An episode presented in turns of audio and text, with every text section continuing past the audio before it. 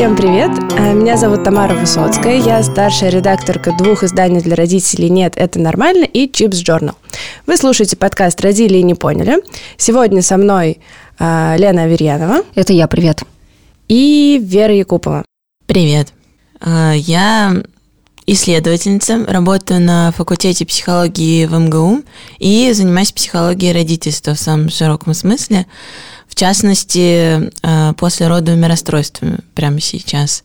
И я работаю в практике как психотерапевт, ну, с парами, индивидуально, с родителями тоже много работаю. Супер! Сегодня в этой отличной компании мы будем обсуждать э, такую тему, как э, разделение домашних обязанностей в семье. Э, немножко предыстории. Э, изначально, когда я планировала эту тему, она звучала как э, «помогите, мой муж не помогает мне по дому», потому что это, наверное, такой очень распространенный запрос. Э, материалы с подобными темами обычно набирают у нас очень много просмотров, очень много комментариев. Эта тема такая прям серьезная, больная, и причем больная, мне кажется, не только в России, а вообще очень-очень много где. Но потом э, я подумала, что, наверное, правильнее будет э, переформулировать тему и обозначить ее как «помогите, мы не справляемся с домашними делами». Потому что, когда э, мы пытаемся адресовать э, какие-то возможные способы решения этой проблемы исключительно женщинам, получается так, как будто бы это чисто женская проблема, и они должны как-то ее решать, и их она беспокоит, а мужчины тут, ну, как бы мимо проходили, и поэтому с ними нужно что-то делать, их нужно как-то убедить, уговорить, э, там, э, подкупить, заманить и, в общем, как-то, в общем, сделать привлекательными домашние дела, которые, ну, вообще-то являются абсолютно нормальной вещью, э, с которой следует справляться всем, кто живет в одном хозяйстве, в одном доме. Это какая-то общая коллективная ответственность.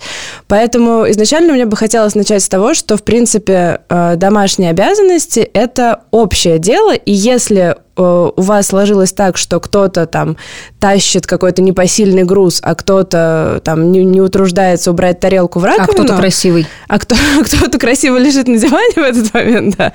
А, то проблема-то как бы у всех, а не только у кого-то одного. Вот, я же... Я права? Абсолютно. И здесь сегодня мы поговорим именно о том, как меняются домашние обязанности с появлением ребенка, потому что их становится прям ощутимо больше, и если до этого вы как-то в целом перебивались, там, не знаю, доставкой еды, там, уборкой раз в месяц или чем-то еще, ну, как бы это было проще. То есть с появлением ребенка, к сожалению, ну, нельзя менять подгузник раз в месяц. Это проблема, которая возникает прям систематически. И при этом помимо физической нагрузки возникает еще очень сильная психологическая нагрузка. Добавляется с появлением ребенка. Давайте для начала обсудим вообще, что меняется, да, то есть какие сферы жизни затрагивает появление ребенка в паре и какая, в каких областях нагрузка увеличивается на пару. Мне кажется, во всех областях нагрузки добавляется. Но, с одной стороны, то, что ты говоришь, действительно здорово было бы, да, это обозначать как проблемы пары, проблемы семьи, с которой она как-то взаимодействует. Но я думаю, что корень многих трудностей как раз лежит в том, что это, в кавычках, «женское дело», и поэтому такая странная конфигурация, что женское дело, и женщина хочет как-то привлечь, как-то попытаться немного разделить. Ей это плохо удается, потому что, да, близкие возвращают ей обратно, это же твое, да, и как раз в этом часто корень проблем, потому что если пара уже видит свои задачи общие, да, и думает, как их разделить, ну и отлично, она, скорее всего, их разделит, и все будет хорошо, тогда не, тут нет никаких проблем. Ну, я согласна, да, потому что, в принципе, само, сама идея того, что домашние дела, они для всех, она новаторская для, для многих, наверное. Ну, пока, да, она довольно прогрессивная. Но я думаю, это след во многом еще традиционных ролей, да, потому что... Э- Исследования показывают, да, даже вот недавно вышло большое исследование, где участвовало сорок две страны, оно было посвящено родительскому выгоранию, но там еще смотрели разные другие аспекты, в том числе социокультурные, чтобы понять, почему где-то родители больше подвержены родительскому выгоранию, где-то меньше. И там участвовала Россия, и был такой параметр индивидуализм и коллективизм, да, как социологическая норма, да, как ценность. И Россия зависла где-то посередине, и это настолько хорошо вписывается в мои собственные ощущения того, что мы, правда, где-то посередине. И не там, и не там, и не традиционное общество, безусловно, с какими-то четко прописанными ролями, да, где сразу понятно, кто чем будет заниматься, но и не то, чтобы европейское такое эгалитарное общество, где уже там больше про равноправие. Мы где-то посередине, то есть у нас какие-то куски традиционного общества остались, какие-то вывалились, на их место что-то другое пришло, и мы все время э, из-за этого, я думаю, мы это и обсуждаем, да, потому что нам не очень понятно, как вообще должно быть, это требует явно какого-то переосмысления, да, и мы вот здесь собрались тоже, что что-то не работает, по-прежнему, по-старому как-то не выходит, по-новому тоже непонятно, как каждая пара пытается по-своему решить, и поэтому мы вроде бы, с одной стороны, уже не то, чтобы женщина-хранительница очага, а мужчина-добытчик. А с другой стороны, появление ребенка очень вкидывает обратно вот в эту традиционную такую штуку, потому что до этого, как ты сказала, все работали, ну, примерно, да, одно и то же, там все учились, работали, путешествовали, что-то добивались там в карьере, еще как-то. Ну, в принципе, быт не был какой-то такой прям весомый. Ну, для многих молодых людей, мне кажется, быт – это, ну, мелочь, фигня, ну, в принципе. Как-то там делили, да, что-то, возможно, и женщина что-то больше делала. Ну, это действительно было не так важно. А дальше, когда рождается ребенок, очень сильная традиционализация происходит. И а она уже не очень подходит под современный мир. Женщина, у которой там была учеба, карьера, путешествия, свободная жизнь, друзья, она вдруг оказывается дома э, с ребенком безвылазно, и ей вручают вот это вот, а это теперь все твое. Ну, так не работает. И так не должно работать вообще. Я хочу сказать, что мы, мы тоже писали про это исследование текста, и на Чипс, и на Нэн вышло.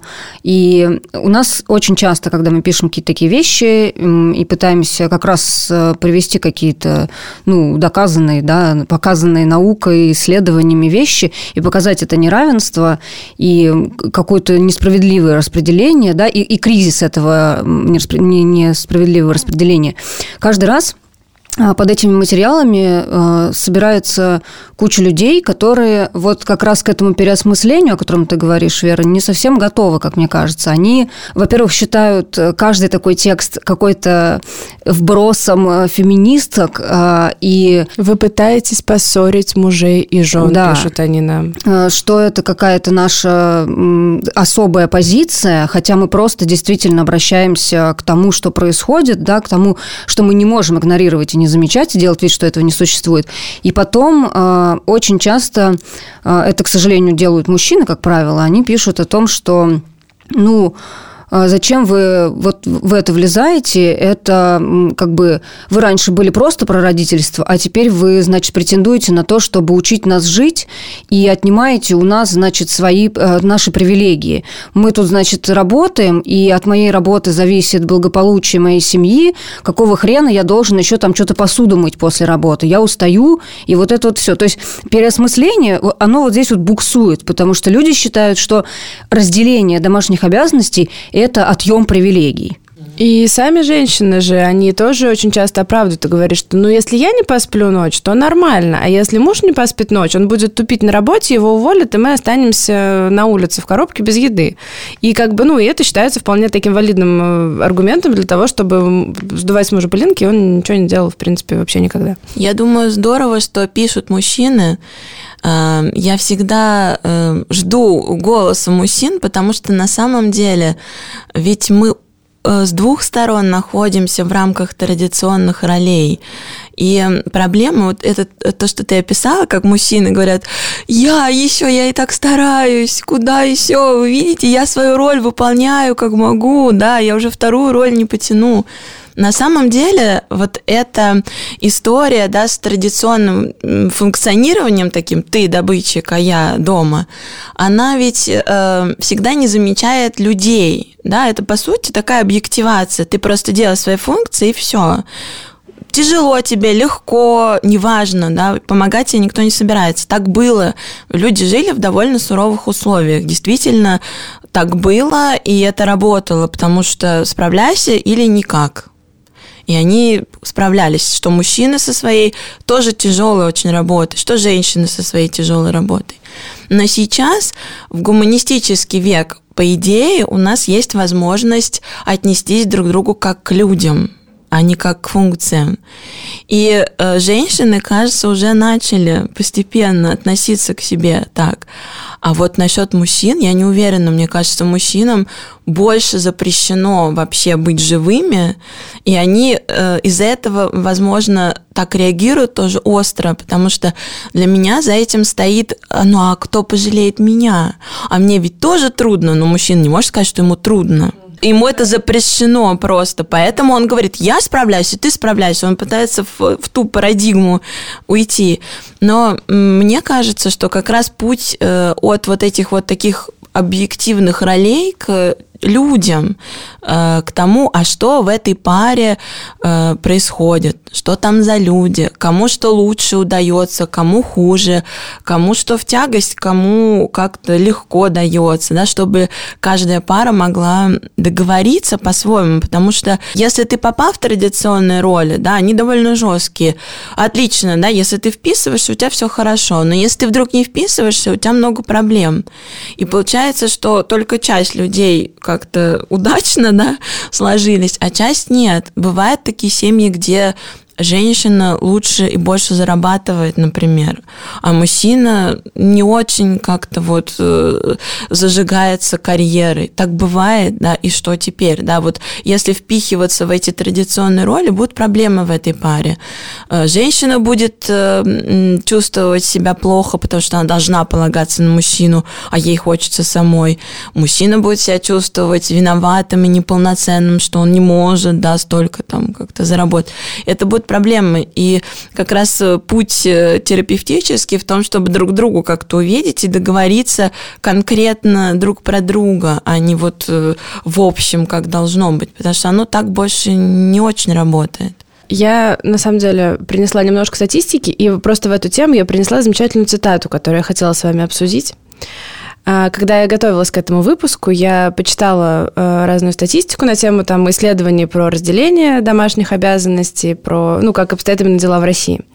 И там в одной статье, я не хочу сейчас умышленно ничего называть, в статье в одном издании, там, значит, была какая-то статистика по разделению э, домашних дел, и там приводилась цитата э, клинического психолога и сексолога. «Хорошо бы, чтобы каждый делал то, что умеет лучше, или то, что ему легче. Когда уже идет составление каких-то графиков, ты делаешь это, я делаю то, и это уже говорит о том, что в семье не совсем все благополучно. В более благополучных и счастливых семьях такой вопрос не встает. Каждый старается помочь другому по мере сил и возможностей. Когда есть такое состояние, семья, скорее всего, психологически здорова, там есть любовь и хорошие отношения. Когда начинается разговор о том, кто кому что должен, это мощный сигнал о больших проблемах». Мне кажется, что вот это... Вера, мне кажется, побледнела немножко. Мне кажется, вот эта вот эм, вообще позиция, она очень распространена в нашем обществе. Считается, что какие-то вещи в отношениях, они регулируются сами собой. И у нас люди, вот мы там поженились, и дальше оно все... заколосилось. И жили долго и счастливо, да, потому что да, дальше да. Никто, никто не знает, что и происходит. И дальше оно заколосилось. То есть мы в силу возможностей помогаем друг другу по дому, потому что мы любим друг друга. Мы занимаемся удовлетворительным друг для друга сексом, потому что мы любим друг друга. Как бы. Нам не нужно об этом обсуждать и вообще что-то говорить. Мы, там, не знаю... конфликтуем, решаем проблемы, мы воспитываем детей тоже как-то вот оно само, оно само прям пошло. И для многих людей э, как бы э, намек на то, что, ну, может быть, поговорить, это звучит как действительно как призыв какой-то, э, вот что мы сейчас будем делить, мы сейчас будем какие-то графики составлять, там, потом будем эти графики, там, галочки ставить друг друга, контролировать, но это вообще не про любовь. И это вызывает очень бурное сопротивление. Вообще вот как бы графики совместимы с, с любовью.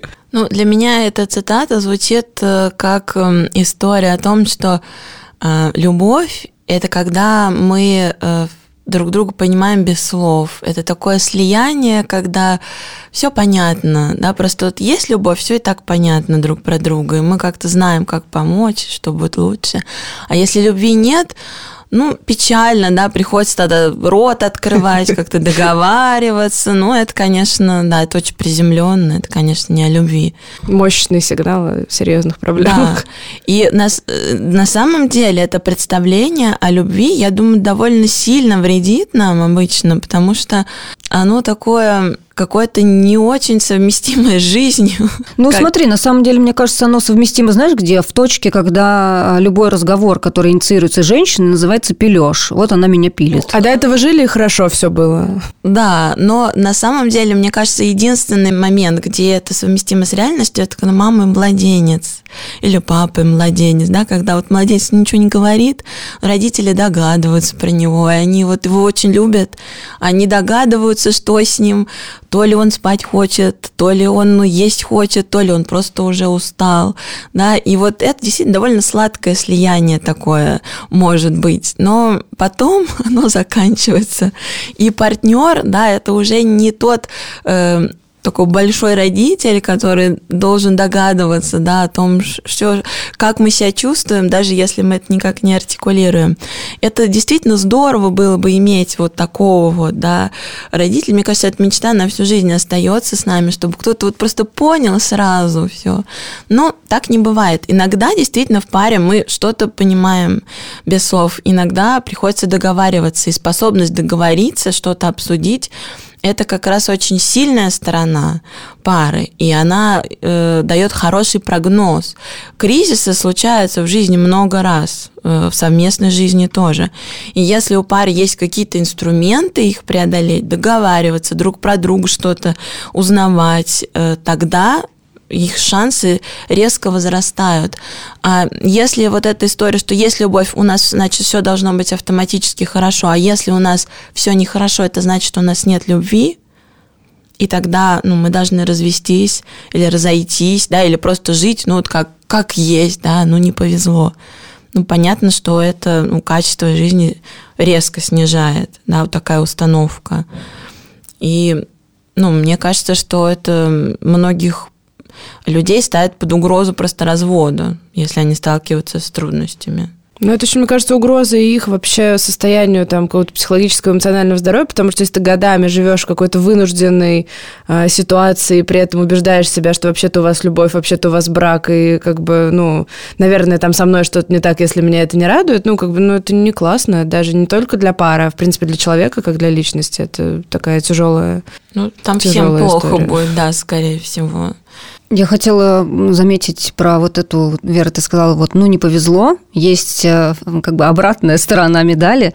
Вообще вот эта бинарная система у нас оценивает все хорошо-плохо, и вот отношения у нас тоже зачастую оцениваются вот так. Вот тебе повезло, да, если у тебя включенный партнер, если вы плюс-минус адекватно делите нагрузку, если он готов там условно мыть полы, да, а ты вытирать полы, ну, вот, тут тебе повезло, то есть это всегда как-то расценивается как что-то непредсказуемое, что просто тебе выпадает как, ну вот твой крест, а вот твой не крест, да, это, а тут тебе повезло, крест на тебя не упал. То есть все время очень часто в нашей культуре принято отдавать на откуп судьбы какие-то вещи, которые на самом деле регулируются, простите меня за это выражение, словами через рот, как, ну, то есть это можно проговаривать, с этим можно работать, и вот это...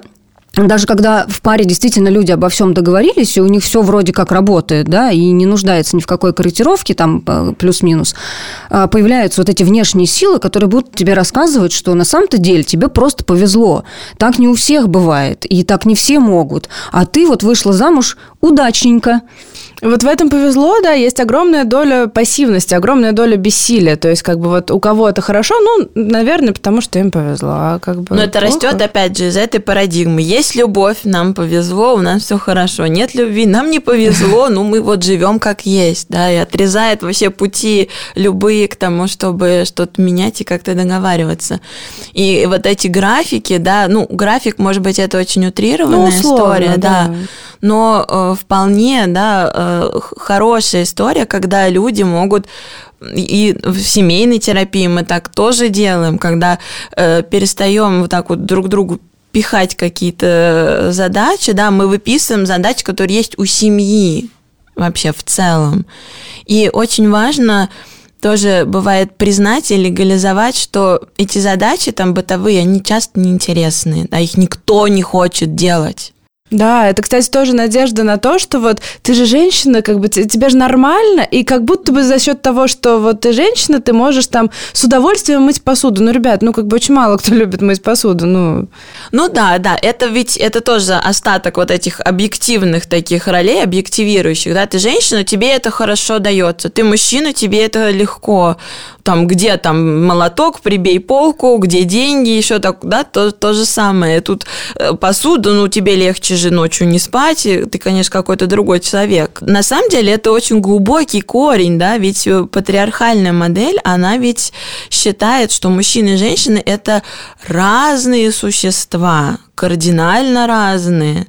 Когда мы объявляем другого человека другим существом, ну, это почва для дискриминации.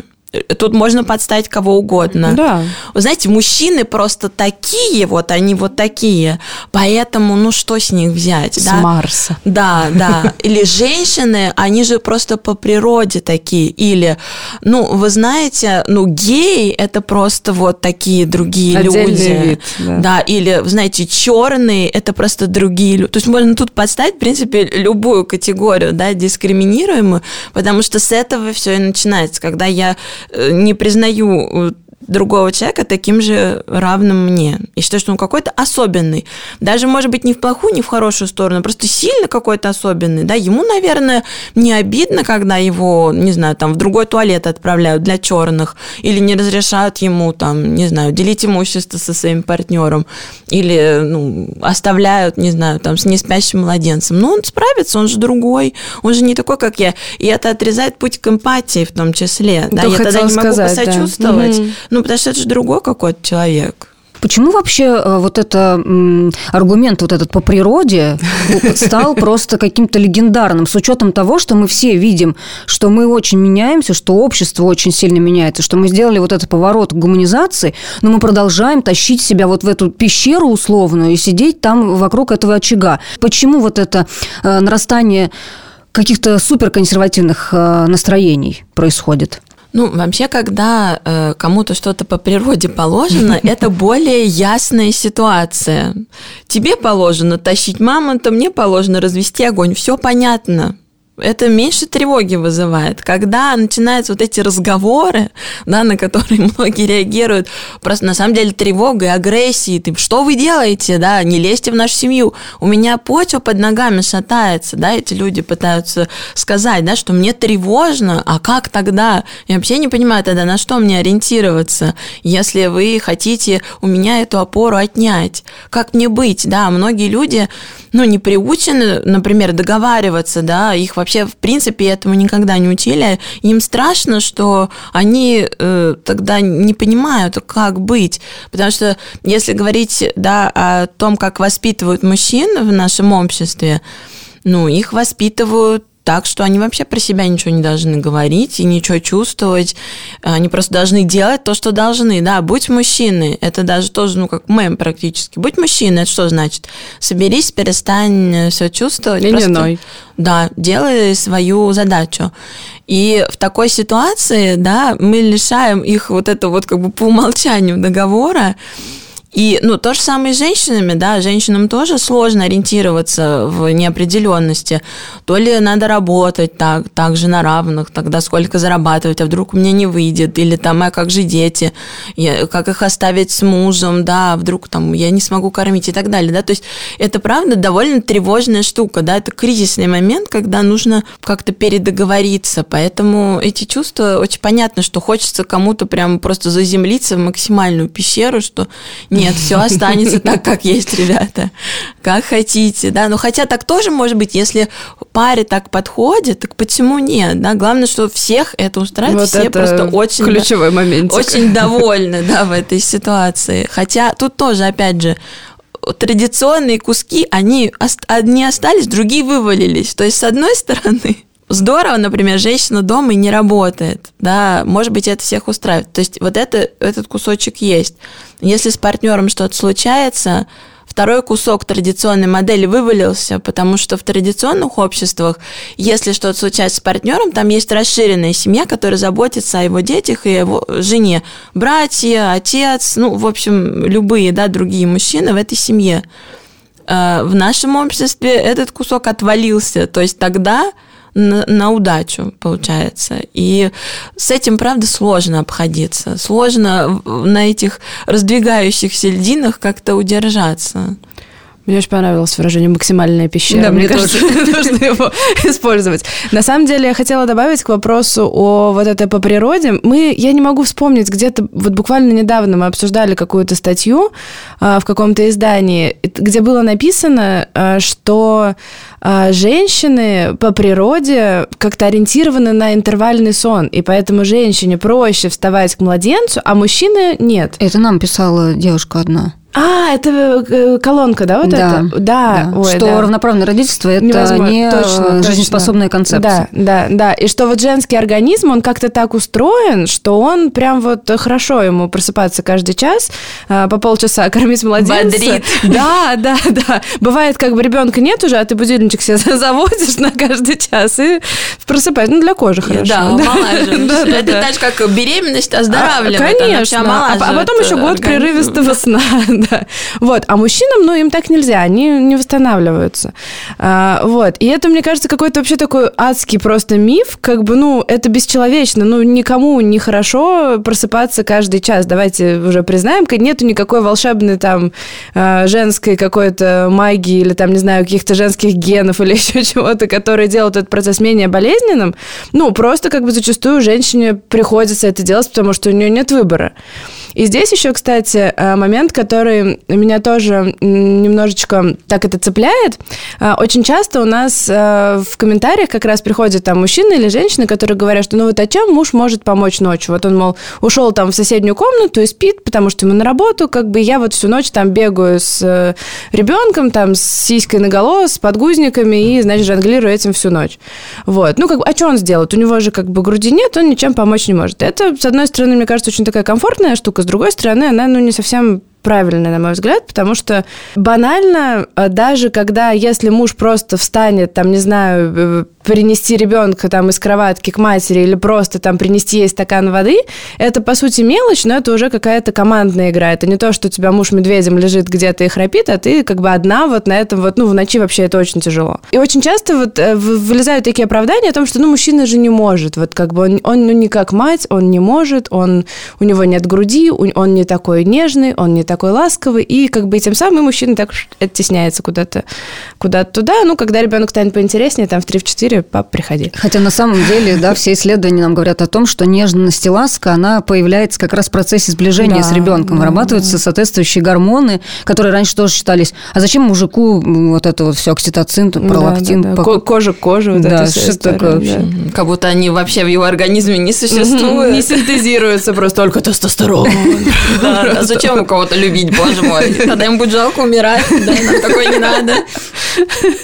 Немножечко я хочу перейти к теме, да, мы обсудили немножко какие-то а, фактические домашние дела, да, там мыть посуду, там стирать, убирать и так далее. А есть еще, а, вот мы об этом часто пишем, да, это такая ментальная нагрузка, какой-то психологический ментальный труд, который а, тоже чаще всего выполняют женщины. А, он называется, ну, это называется невидимый труд, это термин, который был введен в восемьдесят седьмом году а, в социологии, он появился. И это как раз невидимый труд означает, в общем, всю ту работу, которую проделывают люди, чаще всего женщины, которые при этом, ну, остаются незаметны. То есть, когда ты помыл посуду, это заметно. У тебя была полная раковина, теперь у тебя чистые тарелочки. А есть еще огромное количество нагрузки, которое как раз с появлением ребенка, мне кажется, возрастает до каких-то космических высот вообще. Это именно какая-то координация. Ну, то есть, скоординировать какие-то процессы. Это что-то спланировать, о чем-то договориться. Там первый месяц жизни ребенка это вообще ад, потому что тебе нужно отвезти его там, к миллиону врачей, сделать кучу прививок, там, что-то куда-то съездить, куда-то отвезти, там, какая-то поликлиника, там, не знаю, ну, в общем, это какой-то кошмар. И, по сути-то, ты ничего не делаешь, ну, ты дома сидишь с ребенком. Ну, там, дойди до поликлиники с коляской. Но по факту это же огромный какой-то просто пласт, который еще на свежеродившую женщину, которая еще не восстановилась эмоционально после всего произошедшего, он на нее ложится. Потому что я помню себя, и у меня был сущий кошмар, когда это была, там, не знаю, первая неделя с ребенком дома, я вообще не вывозила, что, что происходит. И тут ко мне начинает ходить, значит, там патронажная сестра, педиатр, причем я пытаюсь поспать, они меня будят. Ну, то есть как бы... И, и ты просто вот в каком-то в этом совершенно невменяемом состоянии пытаешься это все разруливать. Ну, как бы и по, по, по определенным причинам не всегда отец ты можешь забрать на себя. И дальше это продолжается. Вот эта вот ментальная нагрузка, она э, с, с наличием ребенка, она идет дальше. То есть потом начинается, в какой садик его отправить, какую воспитательницу выбрать, там что-то, о чем с ним поговорить, как ему это объяснить. Ну, то есть это постоянный, постоянный непрерывный труд, который при этом абсолютно, кажется, он отсутствует. Вот. И здесь э, вопрос э, о том, что для того, чтобы в паре были какие-то гармоничные и здоровые отношения, нужно разделять не только вот фактический труд, а еще и вот эту психологическую нагрузку. Потому что одно дело, когда жена сказала, там, Вася, помой посуду, она... Ее много, она грязная. И Вася пошел, помыл посуду. С одной стороны, это хорошо, потому что он помыл посуду. С другой стороны, он не подумал о том, что ее нужно помыть. И это была как бы тоже нагрузка жены. Или там, Вася, купи цветы воспитательнице, завтра у нее день рождения, например. Вот. И, как бы, и вот за этим вот купи цветы, по сути, как бы, ну что, она сказала, он сделал. Но за этим же стоит еще там определенные усилия, которые незаметны. Вот. И здесь вообще вопрос, возможно ли это разделить вот эту психологическую нагрузку и как вообще ее вытащить, потому что многие люди этого просто ну, не осознают, что она есть. Но это ведь ответственность. Да. Когда ребенок рождается, действительно нужно разделить не только заботы непосредственные о нем, но и ответственность. И это разделить бывает сложнее. И как раз многие проблемы, да, и ментальные трудности в том числе растут из этого, что... Ну, допустим, мы примерно представляли себе в кино, может быть, видели у друзей, младенцев, что они там могут, допустим, не спать. Мы знаем об этом. Или там нужно будет какие-то вещи купить, нужно будет там прививки делать. Допустим, мы знаем это. Но вот это ощущение ответственности заранее точно никак не почувствуешь. Невозможно его попробовать на вкус, пока оно на тебя не свалится. И опять же, если э, есть такая вот установка, что женщина-мать, она должна все знать сразу. По это природе, есть... потому что... Да, ей как-то, я не знаю, из каких мест эта информация разворачивается, из каких-то митохондрий, видимо, клеточных, она должна знать, как обращаться с ребенком, что правильно, что неправильно, как его успокоить, что делать и так далее. И если женщина оказывается наедине с этой ответственностью, то это тяжело. Это, правда, очень тяжело. И это такой, ну, разъединяющий опыт в паре на самом деле. И исследования нам говорят о том, что э, помогает э, как раз вот партнерские роды, да, и вообще идеально это какое-то еще совместное пребывание. Ну, понятно, что не всегда так получается, да, но э, это правда здорово, когда пара с самого начала вместе, это их общий опыт, и мужчина тоже видит, что женщина также держит этого младенца первый раз в жизни, так же, как и он. У нее нет ничего готового для него, и это их тоже объединяет, что они... оба вместе что-то изучают, потому что вот эта вот советская модель такая, да, что женщина пошла, куда-то там родила, что-то там сделала, пришла уже с ребенком, она действительно уже как-то с ним начала обращаться, ну что делать? За четыре дня, там сколько дней, она уже, ну, начала. Ей там показали что-то, как пеленать, и она пришла, и вот вроде как вот, мы пришли, вот этот ребенок, с ним я вот так вот научилась обращаться. И вот эта вот история, что мужчина здесь не нужен, она тоже подтачивает совместность, потому что, ну, это женское дело. Женщина все знает. Куда я полезу-то? Ну, я же не знаю. У меня генов нет, окситоцина нет, ничего нет. Куда я сейчас полезу к младенцу? Да, груди я... тоже нет. Он ма... груди, вообще груди. Ну, о чем речь вообще? Куда? Да, какой от тебя смысл? Да, все как бы кричит ему об этом, что толку от тебя ноль, вообще не приближайся. Да, что он маленький такой, хрупкий. Рубкий. И получается, что это с двух сторон, да, как-то мужчина э, подчеркнуто не нужен, да, и женщина, которая просто не справляется с этой нагрузкой. И эта модель, она могла быть рабочей, если была расширенная семья, И были просто старшие женщины или там ровесницы, сестры, там сестры мужа, жены, да, они все действительно с этим как-то взаимодействовали. У, жен, у женщины было много поддержки, все было понятно, были инструкции к ребенку, да, а мужчины тоже как бы занимались своими делами нужными. А тут э, это все поломалось, потому что поддержки нету. И, и, опять же, вот это исследование выгорания нам говорит о том, что семья все-таки в основном нуклеарная, то есть это э, муж, жена и их дети. Даже если они живут, например, да, с расширенной семьей, например, с бабушкой, там, со свекровью, с тещей, все равно решения принимают они. То есть ответственность все равно, не готовы уже люди делить ни с кем. Это все равно очень другая модель. Ответственность нужно поделить друг с другом как-то, да, и к этому тоже не все готовы.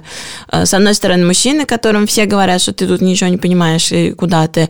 С другой стороны, женщины, которые я должна все понимать, но я тоже не понимаю, но я как-то постараюсь. И ну, понятно, что тогда это много сложностей в паре, да, и мешает как-то объединиться, чтобы с этой ответственностью сладить как-то обоим партнерам, что все полноправные э, родители, и каждый имеет право голоса. На самом деле к этому не всегда готовы и мужчины, и женщины. Женщины тоже не всегда готовы контроль какой-то отпускать, например, и доверять мужу какие-то решения важные. Так тоже бывает. Иногда, ну, я, например, часто слышу такое, что ну, там, женщина говорит о том, что она устала, например, или там ночь не спит. Я говорю, а если ребенка оставить с мужем? Он говорит, что я его одного оставлю? Я говорю, ну как одного с папой? То есть это звучит как, ну, примерно, я в лесу одного оставлю, так нельзя делать. Но я говорю, он будет с папой, это его родитель, в общем, это неплохая ситуация, да, как будто это какое-то предательство практически, хотя это такой же родитель, с ним все хорошо, он ну, так, также может обеспечить безопасность. И это, правда, ну, звучит на, на фоне про то, что с младенцем, ну, мужчина как-то не, не сумеет. И исследования, которые, например, качественные, да, которые берут интервью у молодых отцов, и отцы говорят о том, что я волновался, я не, не знал, как вообще с младенцем обращаться, я подглядывал за женой, как она делает, думал, так, надо это повторить, потому что она, кажется, знает лучше. Она знает лучше просто потому, что она больше времени проводит, не потому что вот эта идея, что она просто вот из космоса... Предустановлена, да. Да, знает лучше, она очень вредит, да, ну, потому что если человек рожден для этого, а ты-то чего тогда? Ну, ты не, ты вообще для другого рожден, куда ты лезешь? Вон твой мамонт. Да, да, да, но мужчины, и мужчины так и видят, да, у них рождается ребенок, часто пара э, до рождения ребенка, она не осознает, какая-то большая нагрузка будет, и мужчина говорит, я возьму вторую работу, или я возьму еще учебу, да, потому что он видит свою задачу, нужно мамонта побольше, и он действительно старается, а женщина потом, потом в итоге вообще его не видит, он там с ночи до утра где-то там старается больше поработать, еще подучиться, чтобы еще заработать, и получается, это не туда немножко сворачивается, хотя было бы здорово, если бы они были, может быть, больше здесь вместе, а заработки немножко там можно было бы отложить. И я, я вспомнила сейчас, когда я была в роддоме с, с каким-то из своих детей, сейчас уже не вспомню. Там было детское отделение, куда, может, там приходил педиатр, и можно было тоже там приходить и с ним общаться. И э, туда привез малыша папа, там были палаты совместного пребывания. Он пришел на этот осмотр, и медсестры на него смотрят и говорят, вам говорить, да, или мама подойдет? Что, прям вот вам, да, вот говорите про ребенка, да? И это прям настолько было естественно и настолько хорошо показывало вот это отношение, что, ну, папа это как-то чуть родитель как бы не до, да? Ну, подождем маму все-таки как основного опекуна, да, а папа, ну, привез, молодец, хорошо. Не потерял по дороге не потерял. Своего ребенка, да. Уже неплохо. Да, да, да, и там комната матери и ребенка тоже, естественно, там об отце нету речи, да, то есть это какие какие-то такие вещи, которые вроде незаметны, потому что они привычны, но на самом деле они довольно явно намекают на такую конфигурацию. Ну вот это, кстати, очень частая претензия, которую мы слышим там у нас в комментариях от мужчин о том, что даже в там включенным каким-то вот отцам, которые активно занимаются родительством, они постоянно сталкиваются с какой-то, ну вот такой, можно сказать, дискриминацией, наверное, потому что она там в поликлинику, что тоже там спрашивают, там папа, вот давайте мы позвоним маме и спросим, как давно ребенок болеет или что-то еще. Или там вот к ним чаще пристают на площадках там какие-нибудь бабушки с советами, потому что, ну вот отец там не догадался на ребенка шапку надеть. Ну то есть как бы в целом, да, картина там какого-то отца, она воспринимается до сих пор как-то еще странновато и неорганично. Но здесь, мне кажется, очень много причин, начиная от того, что ну, действительно там такое включенное родительство, включенное отцовство, оно появилось относительно недавно, да, и действительно раньше там увидеть отца с ребенком в поликлинике, это ну что-то из ряда вон, там мама при смерти, наверное, лежит, раз она не смогла встать. Или она просто кукушка. Ну, это как бы, да. Плохая мать. Да, да, да. Вот.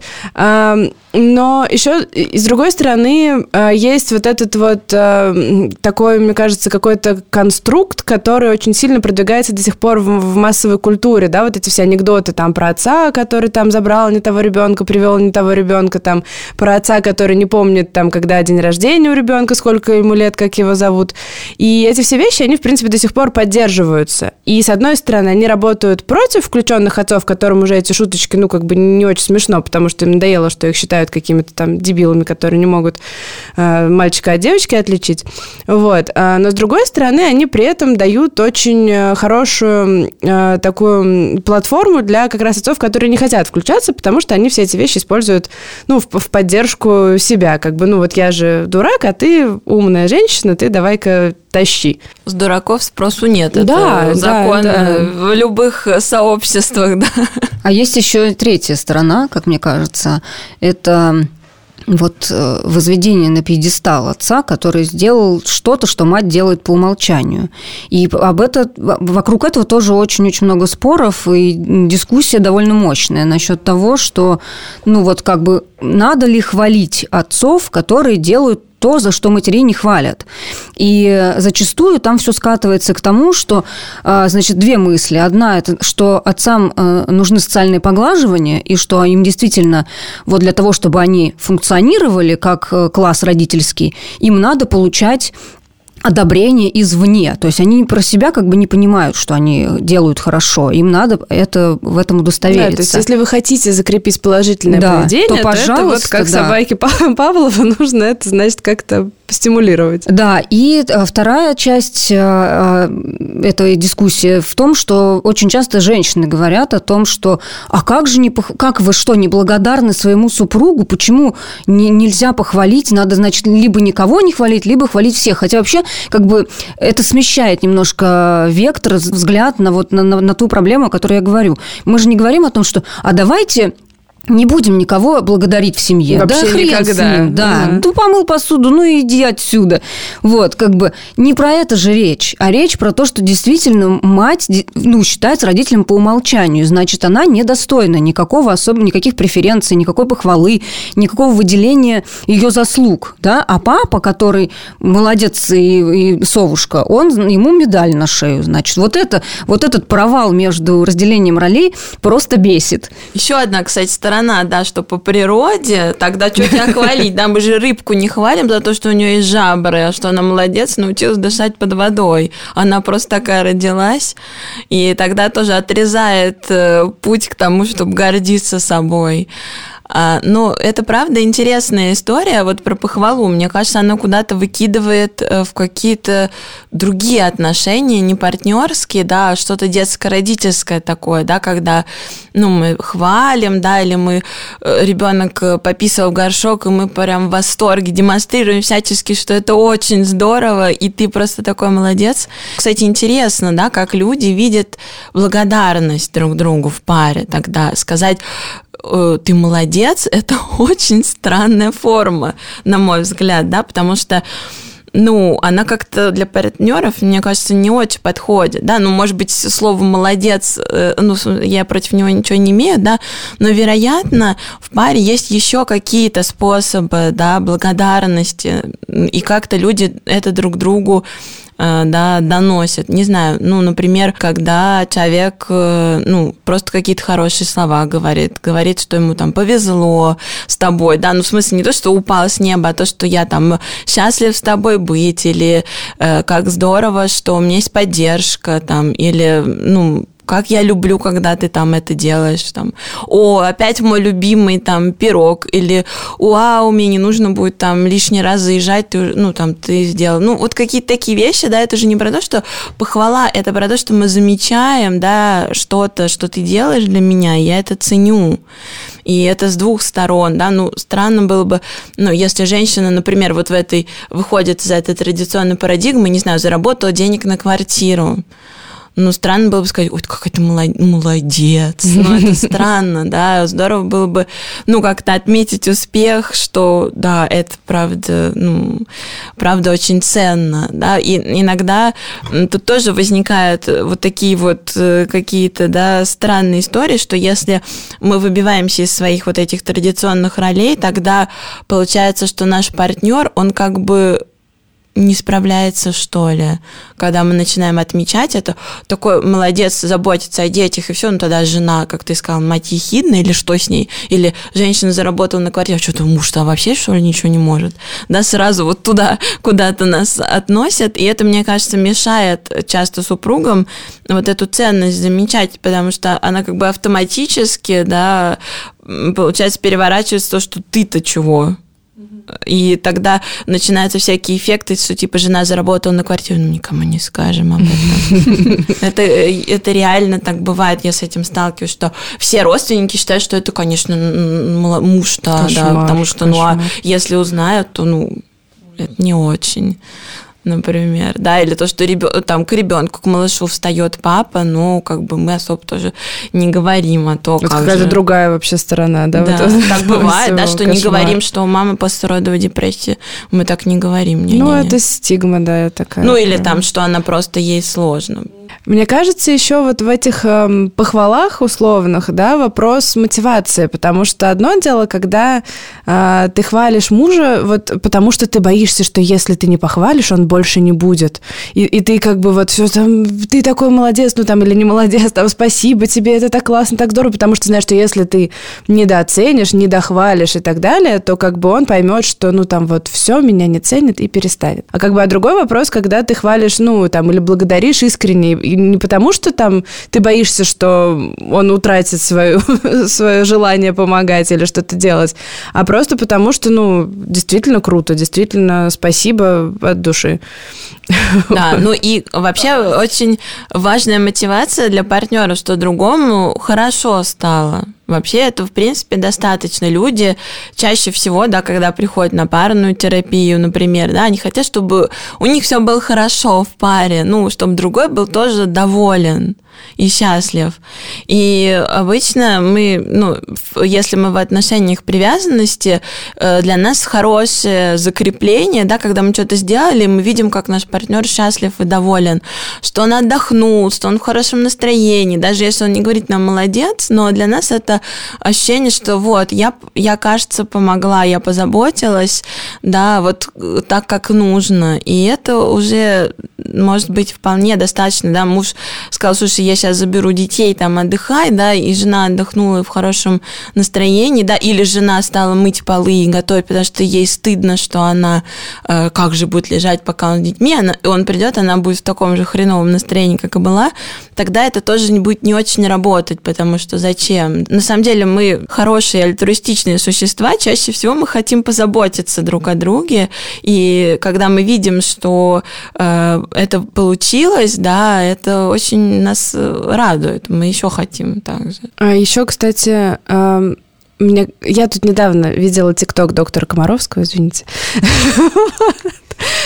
где он говорил, ну, как всегда, у него есть вот эти же истории о том, что мужчине, мол, не нужно требовать у женщины секса до того, как он этой женщине не даст отдохнуть. И там вот доктор Комаровский говорит, что, пожалуйста, там, типа, вот возьмите колясочку, гуляйте с ней три часа, потом вы вернетесь, и вот тогда-то жена на вас набросится, и, значит, все ваши безумные фантазии с удовольствием реализуют, как бы. А до этого даже не пытайтесь. То есть она устала, она замученная, дайте-ка ей вот три часа, но, как бы, как все мы знаем, и как подтверждают наши, в том числе, комментаторы, да, что эти три часа она действительно будет драить полы, мыть посуду, вот, и когда муж придет, она очень вряд ли вообще что-то сделает. Но мне это навело на мысль о том, что еще э, очень важно, чтобы все эти вещи, они были не разовые, а систематические, потому что, э, в, мне кажется, во многих семьях есть такая вот штука, когда муж там Там, в воскресенье героически взял эту коляску, пошел с ней на два часа, вернулся, и все, и он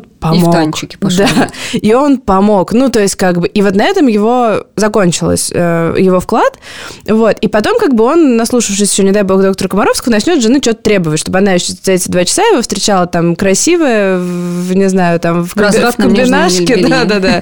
Ну, вот, как бы, полная сила и бодрости. Но на самом деле, все мы понимаем, что два часа в неделю, как бы, свободного времени, даже если она не моет пол и посуду в это время, а лежит просто как Ленин в мавзолее на диване, вот, как бы, это все равно, ну, не тот объем, который нужен нормальному любому человеку для того, чтобы восстановиться и там что-то захотеть, вообще хоть чего-то. Вот. И здесь еще вопрос, мне кажется, в том, что именно вот эти а, какие-то вещи, которые там вы разделили обязанность, это не должно быть а, такой вот там разовой опцией, как Новый год, что типа вот муж помыл посуду, гуляем. А эти вещи, они должны как-то быть встроены в повседневную жизнь на довольно-таки регулярной основе для того, чтобы... Даже уже фоново, мне кажется, да. Чтобы это как бы даже не... Ну... И опять-таки здесь еще, да, вопрос про ментальную нагрузку, чтобы жене не приходилось каждый день ему говорить, там, да. помой посуду, помой посуду. А она знает, что он там вот приходит, там, не знаю, с работы, двадцать минут моет посуду. Все, как бы вот эту тему мы закрыли, она вот так работает. Ты двадцать минут моешь посуду, я смотрю Инстаграм. Причем очень удобно, что как раз вот в эти таблички и графики можно вписать человечность. У нас, например, с мужем есть разделение, в, в принципе, везде, но вот в сфере, что касается родительства, каждый вечер мы читаем сказку ребенку. И два, две ночи его, две ночи мои. Но иногда бывает так, что там мне прилетела работа, ему прилетело дежурство или там что-то срочное произошло, и надо этим заняться, и мы здесь друг друга подменяем. И не считаем, кто кому должен, сколько ночей, а просто, ну, мы знаем, что мы на подхвате друг у друга. И вот это ощущение, что ты на подхвате, а не только, что ты только моешь полы, а ты только моешь посуду, да, оно дает свободу в, этих, в решении этих проблем. Ну, или просто в какой-то момент ты можешь сказать, извини, там, я супер устала, да. я себя плохо чувствую, можно я полежу, и тебя не будет потом, а помнишь, восемнадцатого мая я читала сказку. Да, это правда, вот то, что, Лен, ты описываешь, это какой-то вариант командной работы, где, э, правда, есть живые люди. Вот, видно их, да, что ты такая, я такой. А вот э, то, что в ТикТоке доктора Комаровского, это такой просто супер э, какой-то редуцированный вариант того, э, о чем я говорила, да, что мы все рады поддержать партнера, но тут он какой-то странный, да, он опять переходит в плоскость объектов, что нажми на кнопку, получишь результат. И обмен еще, ты мне, я тебе, да. обязательно. Что женщина – это какая-то машина такая, да, что так, как получить секс? Надо, значит, вот туда сходить. Это, это просто, на самом деле, настолько дико, что я не могу поверить, что это реально кто-то сказал. Это такой абсурд, как, который, ну, у меня даже слов нет. Сходи три часа погуляй с коляской, и тогда все будет. Это просто что-то, да. Это, это как-то необъяснимо, да, почему в этой паре невозможно увидеть живых людей. Совместная жизнь – это не та деятельность, когда ты какими-то способами заставляешь партнера удовлетворять твои потребности. Это не, это не, не те отношения, да, когда это родители и ребенок, да, мы удовлетворяем потребности своих детей, это понятно. Но когда мы взрослые люди, мы уже выходим из этого, да, другой человек – это не тот, кто призван удовлетворять наши потребности, да, и как, ну, правда, да, мы можем, важно их размещать, да, важно про них говорить, уметь в паре. Но и это право другого сказать, слушай, это я вот сейчас не могу. И это тоже нужно выдержать, уметь с обеих сторон. Мне кажется, это очень ценная мысль, потому да, что да. Нам, нам приходит очень много писем, которые э, ну вот, говорят нам прям красноречиво о том, что люди в паре действительно считают друг друга объектами. Бывает там, например, моему партнеру не нравится, что я не убираюсь в квартире. В смысле, это потребность своего партнера, чтобы у него было убрано по какому-то определенной схеме. Следовательно, либо он как бы пускает это на самотек и живет с тем, как это делает партнерша, либо он берет это в свои руки и делает на том уровне, на котором ему надо. Например, я люблю готовить, и я люблю готовить так, как я люблю. И не надо мне готовить по-другому. Да? То есть я это беру на себя. Это моя зона ответственности, я хочу есть так, как я люблю. Вот здесь, мне кажется, с одной стороны, вот эта вот позиция мне очень понятна, с другой стороны, она меня немножко пугает, когда это переходит в разрез как раз-таки родительства. А, потому что очень часто вот я сталкиваюсь, там не только у нас, а на всяких родительских форумах, да, там очень много тоже приходит женщин и пишет, что вот там муж не занимается ребенком, вообще никак, типа, и он там максимум, где он включается, он пытается там ребенка, там, не знаю, двухлетнего воспитывать, там, mm-hmm. пытается mm-hmm. его стражить, жить, наказывать, ругать и что-то еще. Как бы и это вот все их взаимодействие на этом заканчивается. И в итоге ребенок в истерике, я его успокаиваю, как бы отец там сказал, пошли вы в жопу, я пошел смотреть телевизор, ну и как бы и на этом все. И что делать? И там я не была у врача уже два года, угу. там, не говоря уже там про маникюр, парикмахерскую и так далее, вот как быть? И большинство советов, они как раз э, сводятся к тому, что, ну, либо как бы прими просто, что вот это вот так, либо оставь ребенка отцу, скажи, все, ты теперь сидишь с ребенком, я пошла к врачу, буду через три часа, до свидания. С одной стороны, этот совет кажется логичным, да, то есть он хорошо там проецируется на, там, на уборку, на готовку, да, то есть если ты как бы что-то хочешь сделать хорошо, делай ты сам. Но мне кажется, в родительстве это не всегда в работает. В родительстве согласна, да. Потому что если, например, ты знаешь, что твой партнер, когда ты уйдешь, начнет там, не орать знаю, ребенка. орать ребенка, там, бить, да, запирать его где-то, чтобы он не мешал ему смотреть телевизор, ну, на мой взгляд, это нормально, и это не то, чтобы ты супер тревожная мать, если ты боишься его оставить с таким человеком. Ну, то есть, как бы... И вот таких случаев, но мне тут, кажется, мне кажется, довольно прям много. Сильно поломано-то.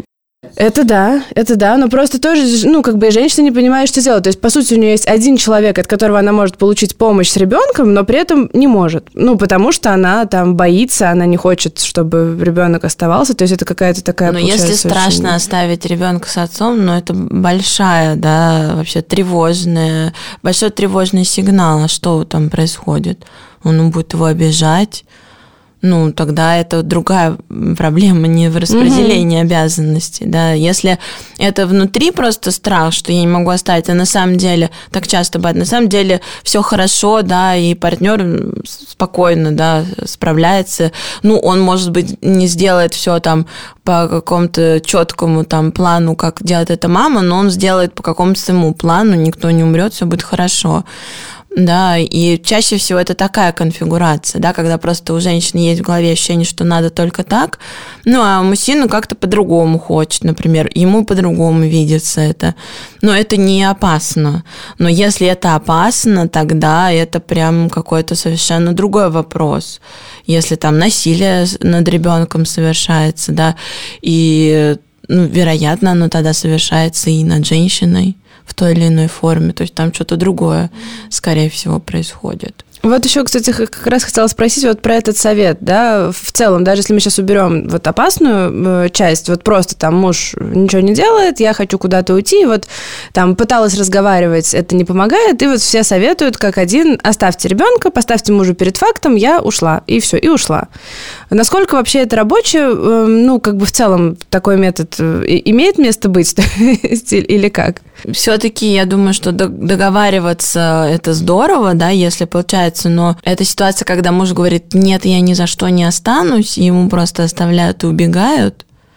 Ну, может быть, бывает такая ситуация. Тут сложно сказать, насколько это сработает или нет, но все-таки я бы копала немножко в другом месте.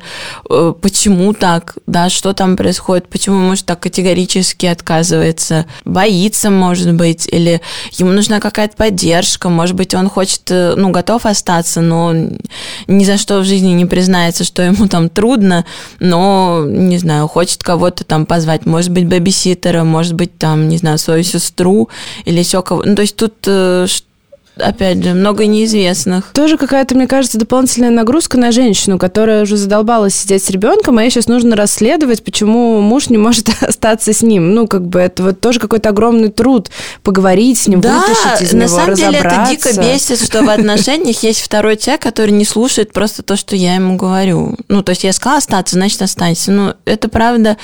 Правда, тяжело. Вот от всей души искренне я это понимаю. Это дико бесит, когда надо договариваться.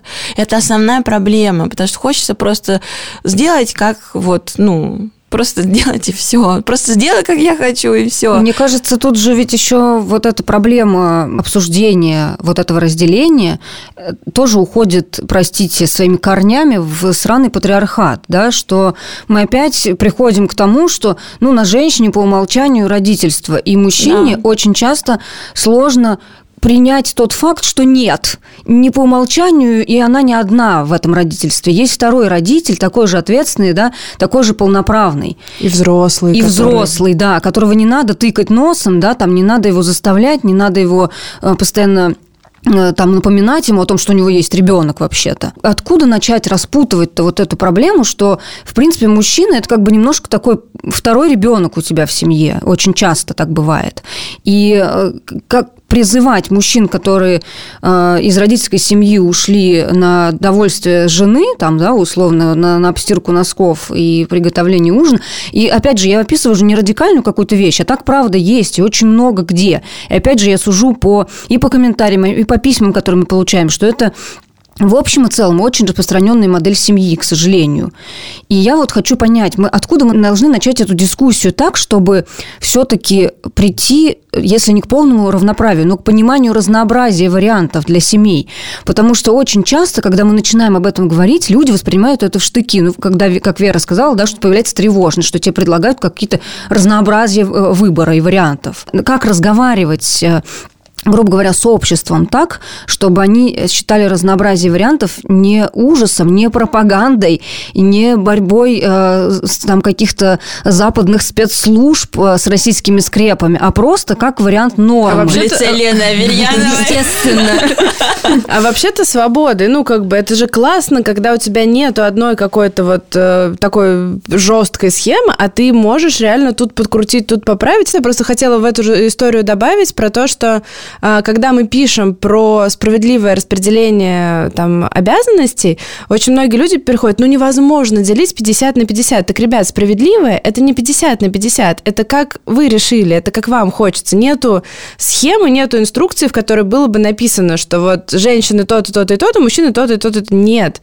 Я уверена, что могут быть счастливые семьи, где женщина действительно там тянет весь быт, а муж тянет всю работу, как бы, и при этом они довольны. Могут быть семьи, где, как бы, разделение пятьдесят на пятьдесят, двадцать на восемьдесят, тридцать на семьдесят, да как угодно. А может быть, где у них одну неделю пятьдесят на пятьдесят, другую неделю двадцать на восемьдесят, а третью восемьдесят на двадцать. И это тоже, как бы, классно. Но я согласна в том, что, конечно, гибкость – это преимущество. И мужчины э, тоже, на самом деле, увидят это преимущество, потому что если женщинам позволено быть людьми, то им тоже.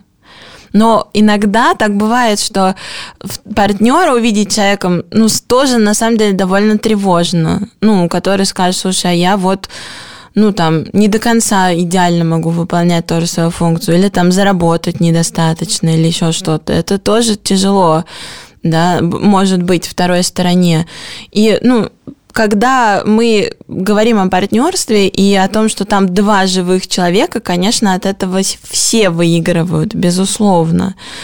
Но здесь, кстати, еще я хочу сделать важную ремарку к вопросу даже о тех же комнатах матери и ребенка, о том, что все-таки для того, чтобы какое-то движение начало происходить, да, и с теми же включенными отцами, здесь инициатива, мне кажется, все равно должна идти от, от отцов. отцов. Да, потому да. что нас очень часто да. упрекают в том, что да. вот, а что вот вы, мол, так боретесь за права матерей, а вот отцов вообще-то тоже обижают. Ну так, милые мои. Ну... Да, ну да. потому что мы можем говорить. Да, да. Поэтому тем мы более мы как бы знаем, мы знаем там о существующих проблемах. Я пишу, кстати, всегда с посылом, что, дяденьки, Пожалуйста, говорите за себя, speak up, да, потому да. что, ну, женскими руками опять решать про- мужские проблемы что-то надоело уже немножечко. Сейчас мы в конце каждого выпуска пытаемся выработать какую-то такую небольшую инструкцию для людей, да, мы говорили сегодня о разделении домашних обязанностей, о том, что на это влияет, о том, как лучше действовать, как об этом можно говорить, и сейчас в качестве вот такого итога давайте еще раз проговорим. Говорим, да, то есть вот если возьмем несколько э, ситуаций гипотетических, например, пара готовится к появлению ребенка. Как мы выяснили, э, подготовиться к ответственности, которая на них свалится, они не могут, как э, не стараются, но уже даже сейчас в процессе там ожидания ребенка, да, у них есть много каких-то вопросов, там, выбор роддома, э, не знаю, там, покупка кроватки, там, и так далее, то есть уже какие-то такие вещи, они начинают сгущаться вокруг них, вот. Можно ли как-то себя подготовить э, к тому, что на них неожиданно упадет огромный пласт дел, ответственности, заботы, проблем, которые еще будут усугубляться там их каким-то физическим состоянием, усталостью, недосыпом и всем этим, и как-то где-то подстелить соломку для того, чтобы, ну, было не так плохо, там, не знаю, не так тяжело? Ну, действительно, заранее опыт не получить, это важно, тут много неопределенности. Как мы обычно готовимся к неопределенности?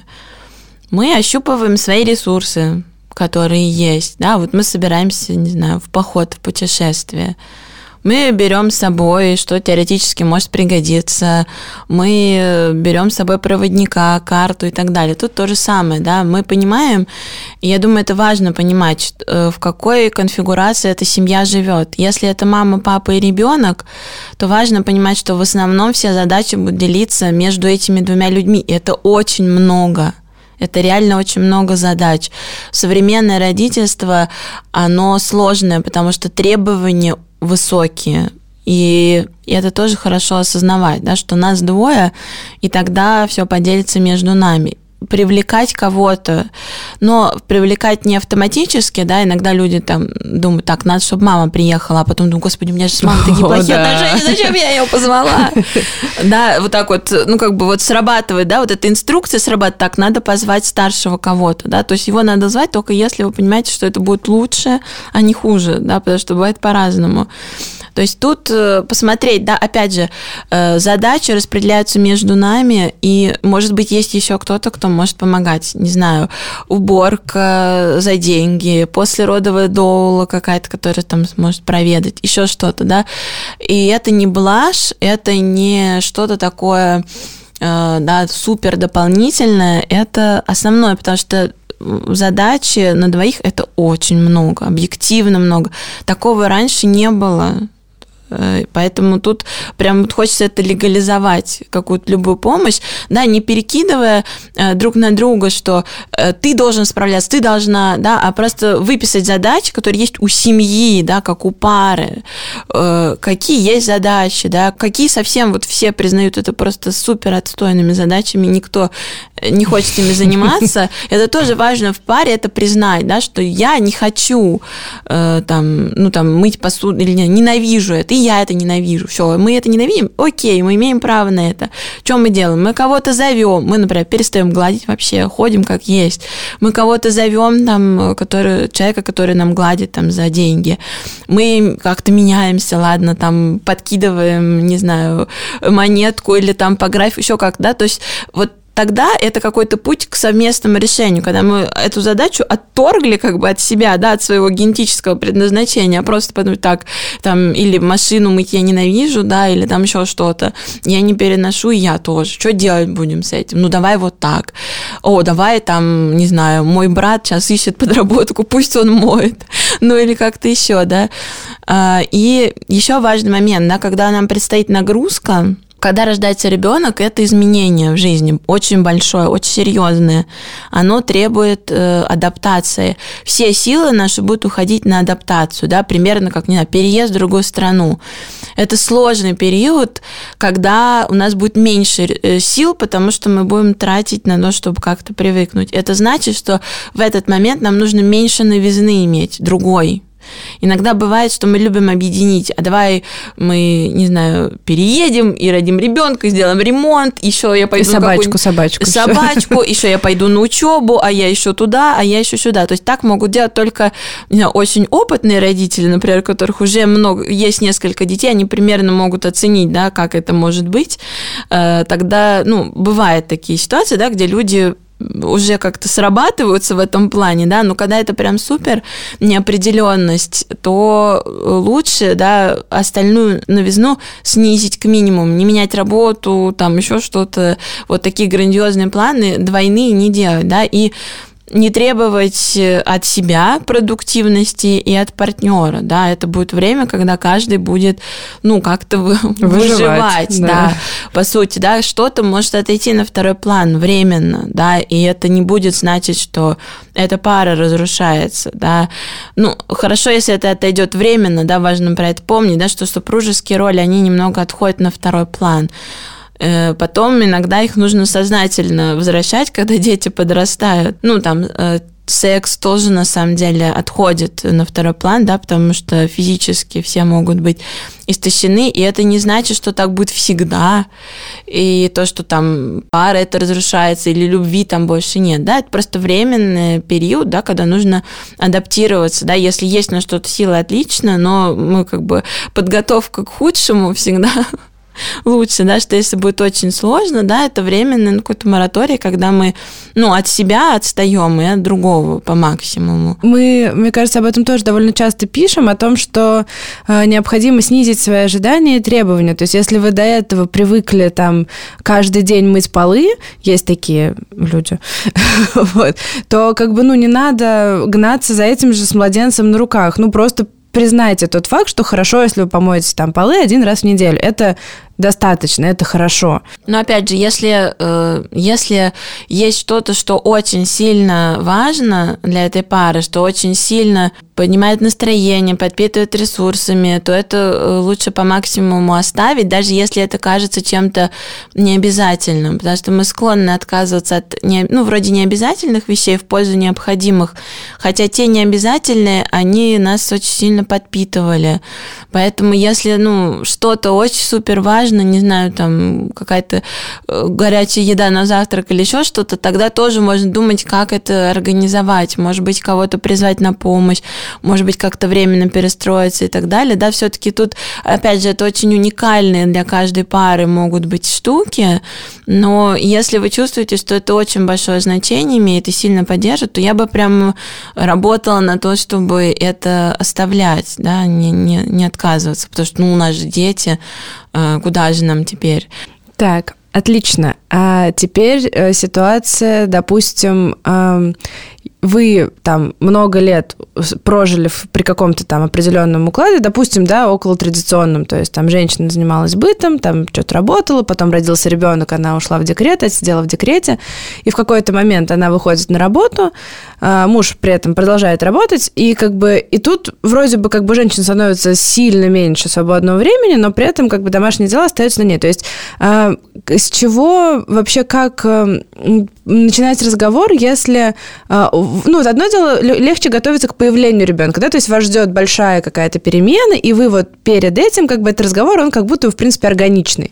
А тут вы жили много лет в браке, все у вас было, ну, нормально, и тут внезапно, вот, как сказала Лена, там, да, жена начинает пилить мужа и говорить о том, что, ну, вот, а не хочешь ли ты там что-то тоже сделать, потому что, ну, вообще-то у меня ситуация изменилась очень сильно, я теперь и работаю, там, и ребенка из сада забираю, и, в общем, ну, я еще отдыхать хочу. Вот, то есть здесь как будто будто бы нету э, никакого такого повода для того, чтобы этот разговор инициировать, но просто, ну, там, кто-то, там, в данном случае женщина уже, ну, не может вот так. Ну, а почему нет повода? Это тоже изменение, когда не, ну, меняется, ладно, допустим, она даже проработала какое-то время, просто, ну, да, вот я без привязки к каким-то жизненным изменениям, если вот вы жили, как жили, или, не знаю, в декрете у нее наступил этот момент, что она поняла, что там за два года декрета, на третьем году декрета она уже не может. Но это тоже повод, да, как-то в этой семье обсудить, что кто-то больше не может. И в этом признать, что, ну, вообще мне очень сложно, и я больше не хочу. Если так будет продолжаться, то что со мной будет? Я буду вот такая, вот такая, вот такая. Надо как-то что-то делать с этим, да. Вообще заход с точки зрения что-то делать, всегда какую-то задачу обозначать не у тебя, у меня, а у нашей семьи, и что-то делать, это... лучше работает, да, тогда это как-то... Э, ты мне не помогаешь, например, это какой-то некоторый тупик всегда, да, хочется сразу сказать, да нет, защищаться, да, когда говоришь, слушай, мне вот это сложно, что бы с этим сделать, как вообще по-другому, если идеи, там, еще что-то, да, ну, как-то больше может работать на продуктивную какую-то историю с обоих сторон, на самом деле, это и плюс партнерство, когда рядом с тобой полноценный партнер, то с ним можно чем-то поделиться, сказать, слушай, вот это какая-то странная вещь, или мне тут что-то очень сложно, я вот не понимаю, что вообще с этим можно сделать, или я что-то вот так очень сильно устаю, и кажется, так не сработает, что-то, что по-другому можно сделать, давай подумаем, как по-другому.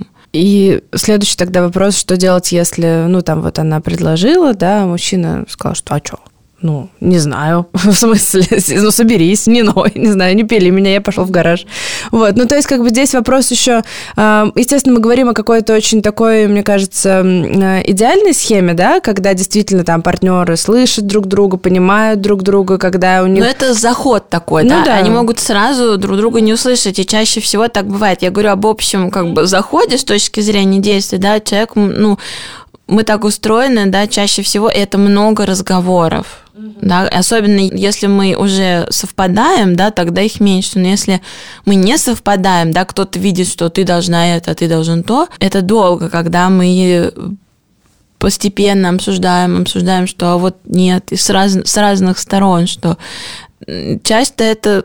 переговоры бывают, которые... Ну, то есть это не решается тянут. Каким-то одним «нам надо поговорить», и потом все пошло. Вот это тоже важный всего момент. Нет. Чаще всего нет, да, нужно много раз это обсуждать, да, и какие-то мы можем сталкиваться с какими-то стереотипами, что нет, ну как же, ну что, я не стереотип, я живой человек, да, и то, что там, ну если ты, конечно, будешь по дому все успевать, то иди работать.